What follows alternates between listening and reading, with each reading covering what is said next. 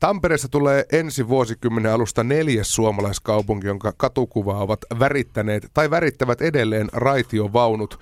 Tähän mennessä sporat ovat kolistelleet Turussa, Viipurissa ja Helsingissä. Puheen iltapäivässä on nyt vieraana mies, joka tuntee ainakin helsinkiläistä raitiovaunut perinpohjaisesti. Tervetuloa Jari Auvinen. Kiitoksia. Taitaa kuitenkin olla niin, että ainoastaan Helsingissä kolistelee sporat, että muissa kaupungeissa on sitten ollut jonkun, jotain muu nimisiä raitiovaunuja. Kyllä näin on ja, ja Helsinkihän on slangikielen kielen viitekehyksissään käyttänyt tätä sporasanaa. Itse asiassa siinä on näissä slanginimityksissä ollut aina sellainen pieni tauko, kunnes taas tuleva sukupolvi keksii sen arkiseksi muoti nimitykseksiin, mutta itse ainakin käytän vielä tällaisia hyvin perinteisiä nimityksiä raitiovaunusta, kuten ratikka, raitsikka ja sitten se selkeä kansantajuinen raitiovaunu. No niin, se ei ainakaan jätä tulkinnan varaa. ei. Mutta mulla oli taas semmoinen, tuota, kun, kun muutin aikoinaan Helsinkiin, että ainoastaan maalaiset sanoo ratikka tai raitsikka. Että jos olet, haluat, et halua erottaa tuo helsinkiläisestä, niin puhu sporasta. Joo, mä olen itse kuullut sen, että kun, kun tai huomannut ja havainnut sen, että kun maalta päin tulee porukka, niin ne tahtoo tulkita sitä stadilaista slangikieltä, joka on itse asiassa melko vähäistä nykyisin, niin tahtovat tulkita jo sillä ensimmäisellä ratikkamatkallaan, mutta ehkä se on kuitenkin täytyy sanoa, että kun sitä ajattelee sitä asiaa, että ollaan tavallaan tultu kaupunkiin, joka on kaikille tuttu pääkaupunki, niin oikeastaan se on ihan hyvä, että tietysti sisä, sisäistetään näitä, näitä asioita jo ihan siinä ensi, ensi tuntien aikana. Sehän on ihan ihan semmoinen hyve, ei tietenkään pahe missään tapauksessa, että, että hyvin paljonhan helsinkiläiset, nykyiset helsinkiläiset ovat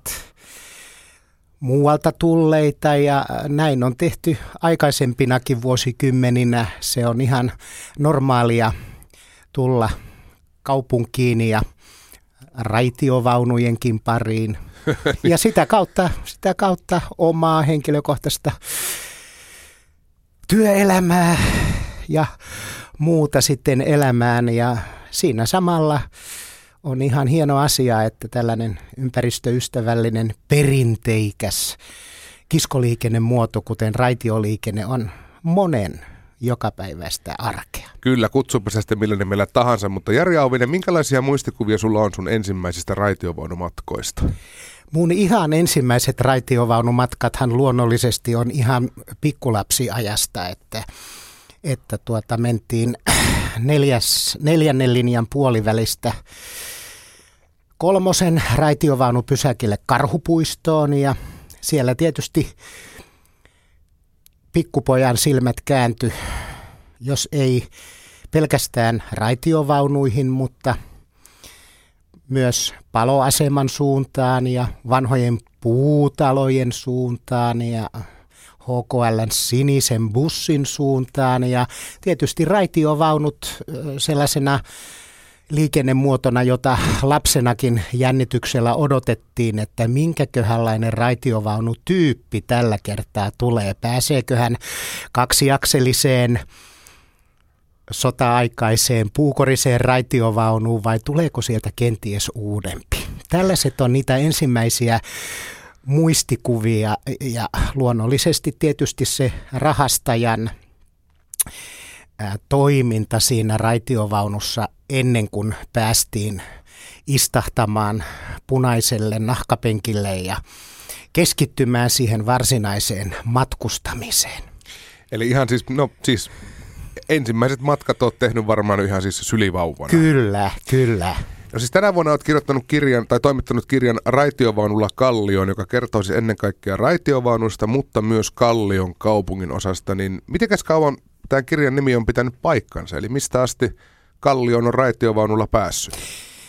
No tuota, kun raitioliikenne Helsinkiin syntyi, niin ensimmäiset noin kymmenen vuotta toimittiin kaksi linjaa käsittävällä hevosraitiovaunu reitillä ja toinen ulottui Kallion reunamaille tähän Hämeentielle, jatku siitä tuonne Kurvinkulman korkeudelle Sörnäisiin, eli 1890 siinä loppuvuonna hevosraitiovaunu reit, reitit aloitti toimintansa ja sitten mentiinkin kymmenen vuotta eteenpäin 1900 Helsinkiin. Vuonna 1900 Helsing, Helsinkiin sitten äh, valmistui ensimmäinen sähköraitiotieverkosto, jolloin ostettiin reilu 30 sähköraitiovaunua Kummerin tehtailta Saksasta. Ja tasan 1900 oli se vuosi, kun sähköraitioliikenne tässä kaupungissa alkoi. Sitä seurasi luonnollisesti sitten Turku ja Viipuri ja kaikissa kolmessa kaupungissa oli sitten itse asiassa kaikkien kolmen raitiovaunukaupungin toinen raitiovaunutyyppi. Itse asiassa Helsingissä puhuttiin toisesta raitiovaunutyypistä, joka sitten siinä 1910 hujakoilla hankittiin Ruotsista, nimittäin ASEAN kaksakselinen niin kutsuttu pikkuruotsalainen. Ja näitä pikkuruotsalaisia sitten on ollut niin Turussa, Helsingissä kuin Viipurissakin.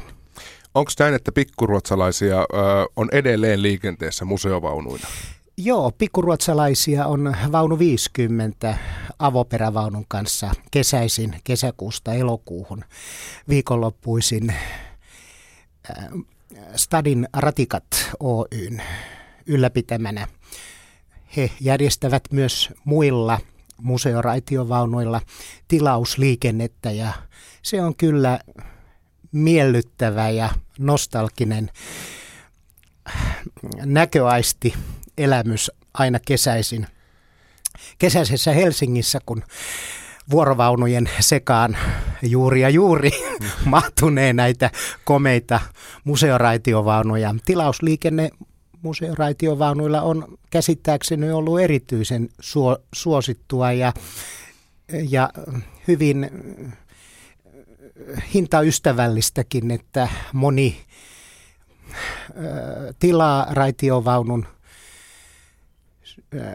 kun täyttää pyöreitä 30, 50, 60, monesti on nähty tuolla museoraitiovaunukin vuoden 56 vaunu 339, jossa silloin täällä lukee linjatunnuksena jopa 75V.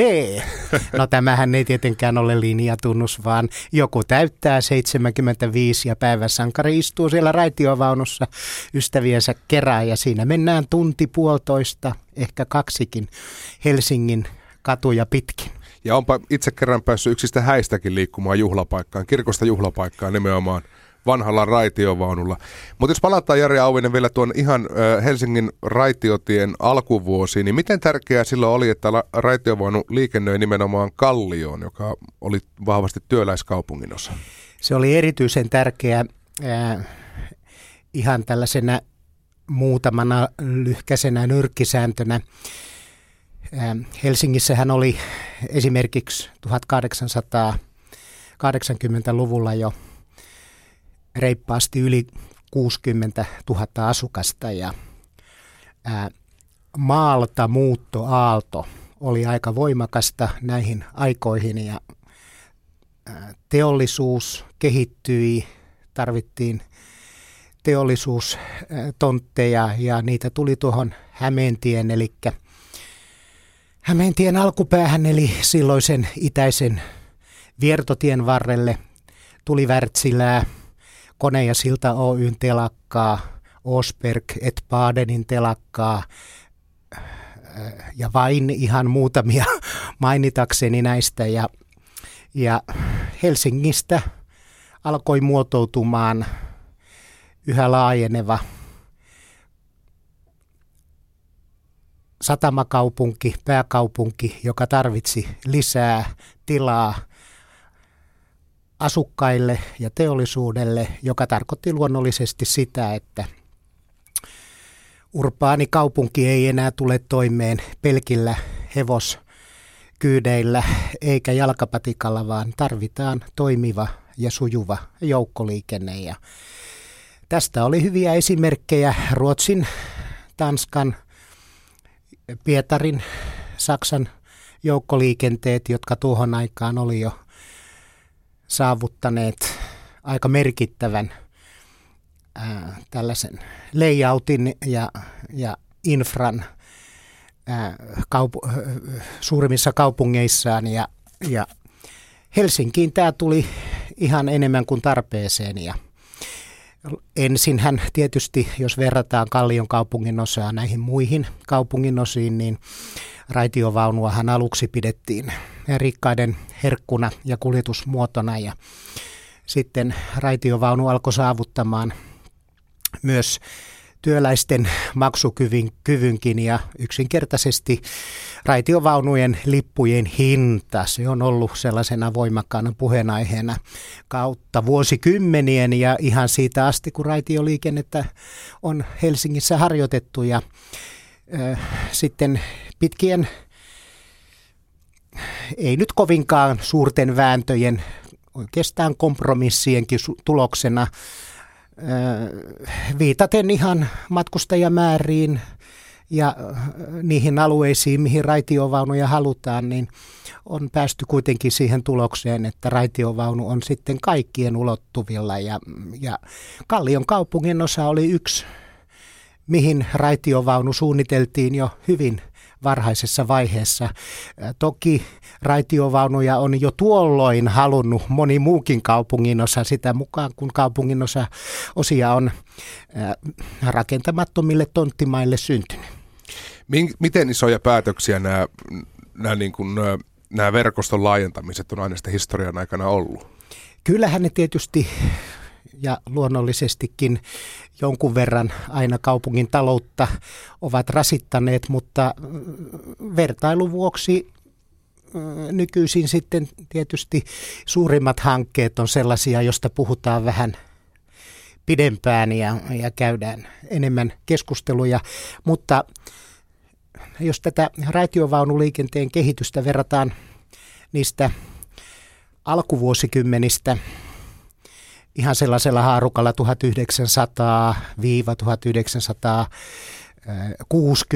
niin nythän moni asia on raitioliikenteen kehityksen kannalta enemmänkin itsestäänselvyys kuin vääntämisen paikka. Ja energia ja itse asiassa ympäristöystävällisenä muotona raitiovaunu puolustaa paikkansa ja,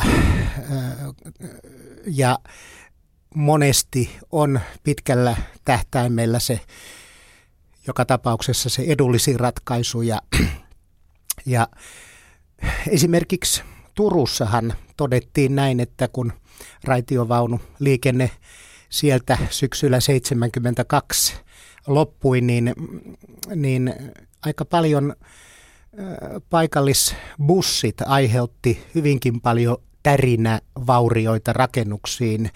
Ja raitiovaunu taas kun kulkee sellaisella omalla kiinteällä kiskoyhteydellään, niin se rakenteisiin tuova rasitus, se on vähäisempää raitioliikenteellä kuin sitten sellaisella voimakkaalla, aggressiivisella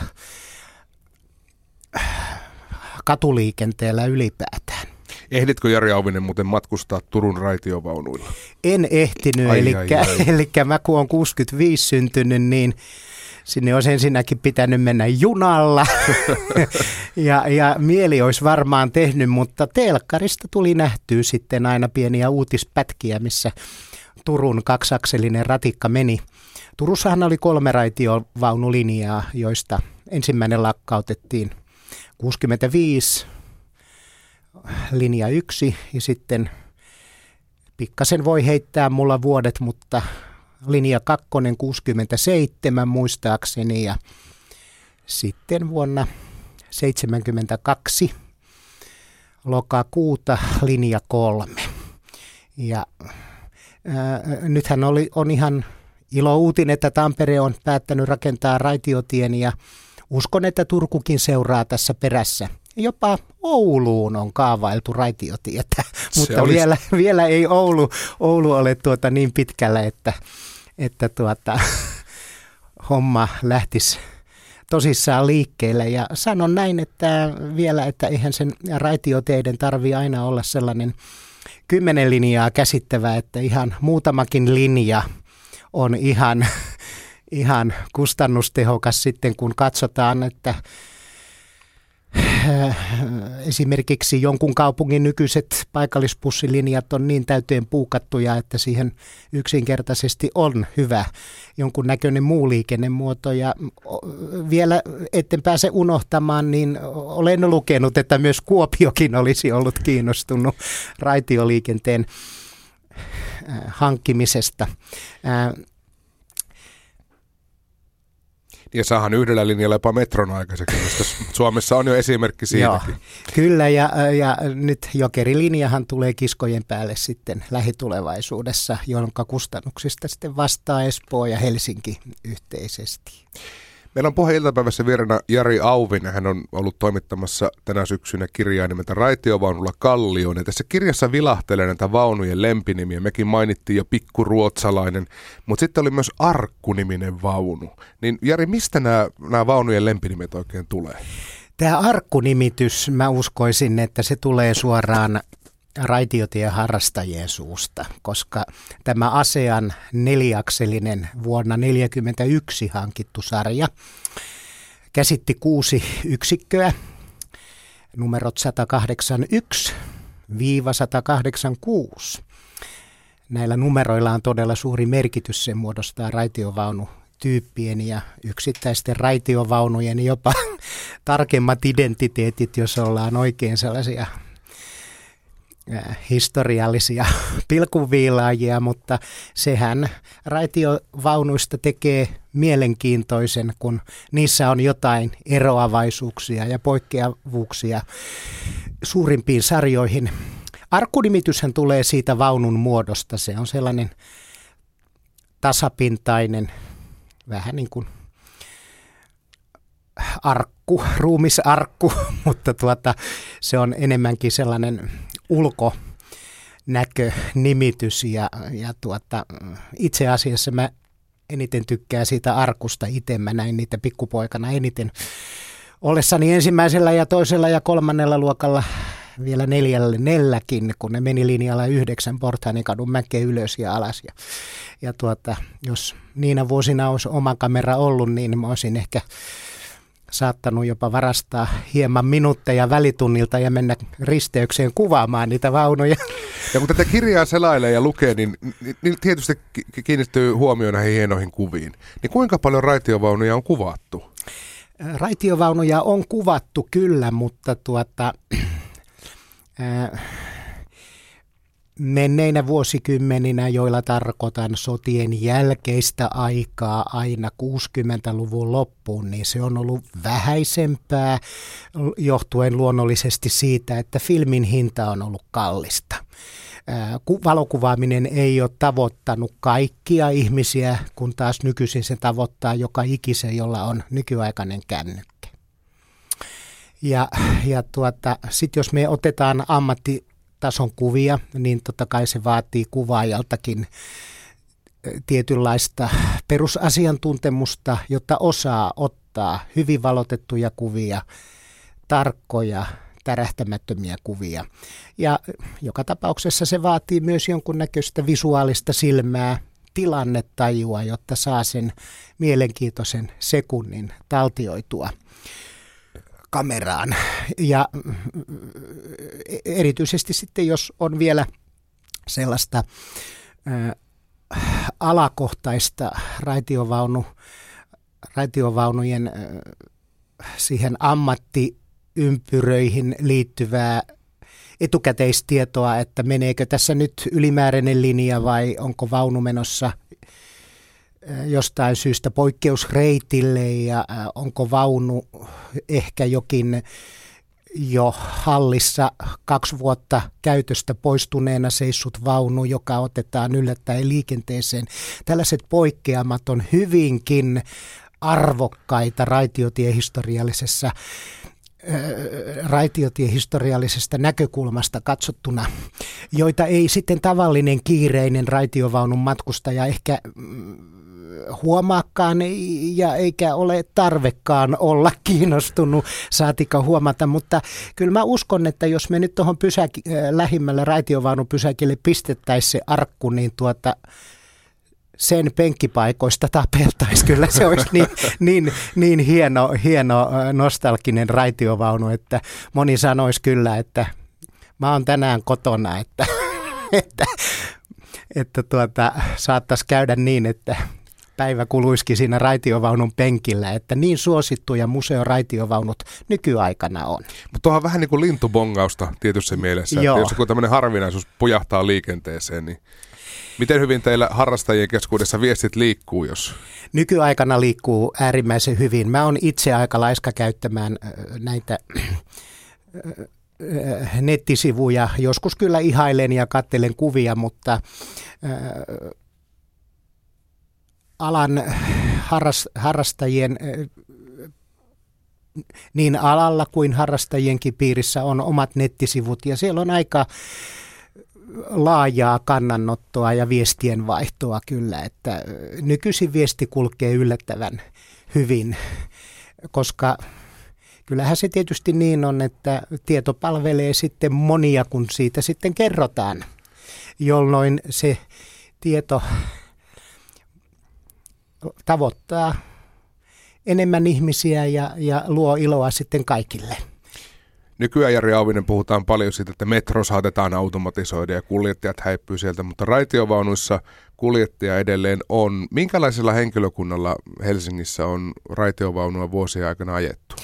Raitiovaunua on ajettu aina 80-luvun puoleen väliin asti siten, että kuljettajan lisäksi on ollut sitten matkustusturvallisuutta, rahastusta ja järjestystä ylläpitävä rahastaja. Se on melkein 99 prosenttisesti ollut aina naisihminen. Siellä on muutamia miesrahastajiakin 6-70-luvulla ollut. Ja viimeinen ää, linja, jossa raitiovaunussa vielä rahastaja oli, oli vuonna 80 87 aikoihin linja kaksi ensilinjalta tuonne kauppatorille. Et se oli viimeinen linja, missä oli vielä henkilökuntaa kaksi.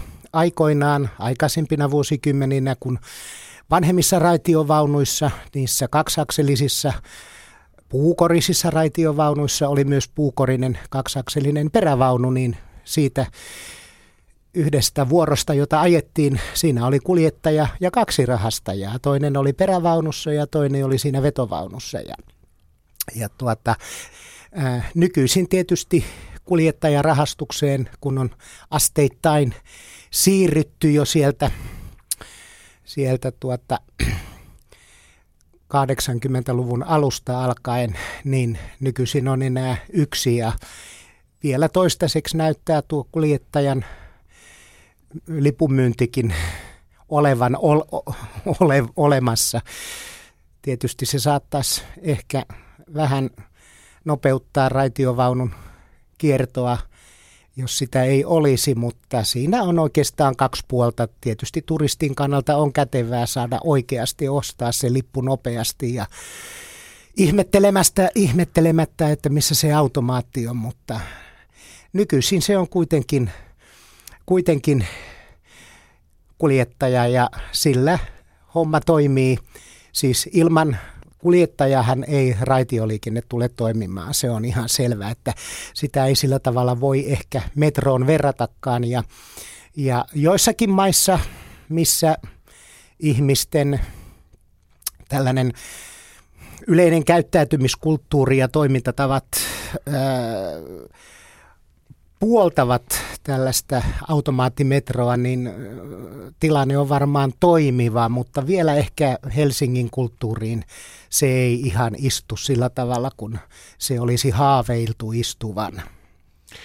Meillä on tässä Suomessa esimerkkejä siitä, että rataa on pantu myös rullalle esimerkiksi Turusta, kun lopetettiin raitiotien liikenne 70-luvun alussa, niin miten Helsingin ratikat ja sporat, kuinka uhattuna se on ollut jossain vaiheessa historiaa? No 60-luvun alussa se uhka oli pahimmillaan, koska ajateltiin, että ajatusmaailma oli hyvin pitkälti henkilöautojen ympärillä pyörivää kumipyörien ympärillä pyörivää ja sen ympärillä pyörivää, että jokaisella on oma auto käytettävissään. Ja, äh, henki ja arvomaailma oli joidenkin osalta sellainen, että raitiovaunu on menneen ajan jääneen ja, äh, ja tuota, siitä olisi ehkä päästävä jopa eroon, mutta äh, Turku ikävä kyllä sitten toteutti tämän skenaarion, mutta Helsinki onneksi päinvastoin alkoi laajentamaan raitiotieverkostoaan ja nyt se näkyy hyvin kustannustehokkaana ja järkevänä vaihtoehtona. Miltä näyttää Helsingin raitiovaunujen tulevaisuus? Kyllä mä uskon, että nyt kun tulee uusia laajennettuja kaupunginosia, eh, johon tarvitaan luotettavaa joukkoliikennettä ja mikä sen parempaa kuin raideliikenne, raitiovaunuliikenne, joka ottaa kerralla paljon matkustajia vuorollensa mukaan, niin on kaikkein joustavin ja tehokkain liikennöintimuoto. Ja, ja tuota, siihen kun laitetaan riittävän tiheä linjan vuoroverkosto, niin – ihanne tilannehan on se, että kenenkään ei tarvitsisi hikipäässä juosta siihen raitiovaunuun, vaan sitä, niitä vaunuja tulisi turvalliseen, turvallisien välimatkojen välein muutaman minuutin välein, jolloin me aletaan päästä jo sellaiseen Euroopan suurkaupunkien liikennöinnin ihanteeseen. Joukkoliikenne välillinen se on siis kiistatta toimiva ja, ja hyväksi havaittu, mutta minkälainen symbolinen merkitys sillä on maamme pääkaupungille? Kyllä se on erittäin suuri. Se on oikeastaan, sitä voitaisiin jo näin 2016-2017 vuoden vaihtuessa voidaan verrata ihan tällaiseen merkittävään rakennukseen, merkittävään patsaaseen, koska raitiovaunu on Helsingin sielu, Helsingin symboli isolla ässällä. Jokainen mieltää pääkaupungista sen, että siellä kulkee raitiovaunu ja raitiovaunulla pääsee eri paikkoihin. Ja siihen liittyy tuoksut, äänet, Siihen kaikki. liittyy kyllä. Siihen liittyy tuoksut, äänet, äh, raitiovaunujen olemus, väritys, niiden vanhempi ja uudempi tekniikka. Monta kertaa raitiovaunuissa äänimaailma loppujen lopuksi on melko vähäinen, että vanhemmissa raitiovaunuissa ajomoottorit jonkun verran päästi ääntä ja, ja, ja tuota, ovet paukahteli auki ja kiinni ja astinlaudat paukahteli alas, että vaunuun on helpompi nousta ja kun ovet ja jarruttaminen tarvitsee paineilmaa, jota raitiovaunun kompressori tuottaa, niin raitiovaunuissa, varsinkin vanhemmissa kompressorin pumppaaminen, pumppausääni oli hyvinkin sellainen mieleenpainuva, että aina kun raitiovaunu, jonka varsinainen jarrutus tapahtui sähköjarrun avulla ja paikallaan pitäminen ilmajarruilla, niin sehän kulutti aina raitiovaunun niin kutsutusta pääsäiliö, pääsäiliöstä ilmaan, niin aina kun pääsäiliön alarajan tunnistimet huomasi, että ilma alkaa olla vähän, niin, niin kompura käynnistyi ja sieltä tuli sitten matkustajien korviin sellainen tiki tiki tiki tiki tiki tiki tiki tiki ääni, joka oli juuri se, että kompura pistää lisää ilmaa jarrujärjestelmiin, jotta saadaan taas jarrutusilmaa ja taas paineilmaa oville. Ja näin hän Tämä on normaali tapa ra- raite, ra- raideliikenteessäkin, että, mutta ääniä ei enää kuulu niin äh, persoonallisella tavalla, jolla pysty melkein ja pystyikin tunnistamaan eri raitiovaunutyypit pelkästä äänestä. Niin tuntuu, että nämä nykyiset uusimmat Arctic-vaunut, niin ne menee kuin tuulikadun pinnalla kyllä, tai raiteiden päällä. Kyllä. Ei niistä paljon ääntä ulospäin Juu. Jari Auvinen, lähdet tästä kohti ö, päivätöitäsi, niin saako kysyä, että millä menet? Minä menen nyt tällä kertaa johtuen tämän radiotalon sijainnista, niin menen nyt, menen nyt ihan autokyydillä, mutta tuota, muutoin, muutoin sitten raitiolinja 7 olisi tässä melkein nurkan takana, mutta päivisin työmatkat kuljen raitiovaunulla. Hyvä. Kiitos kun pääsit vieraaksi. Kiitoksia.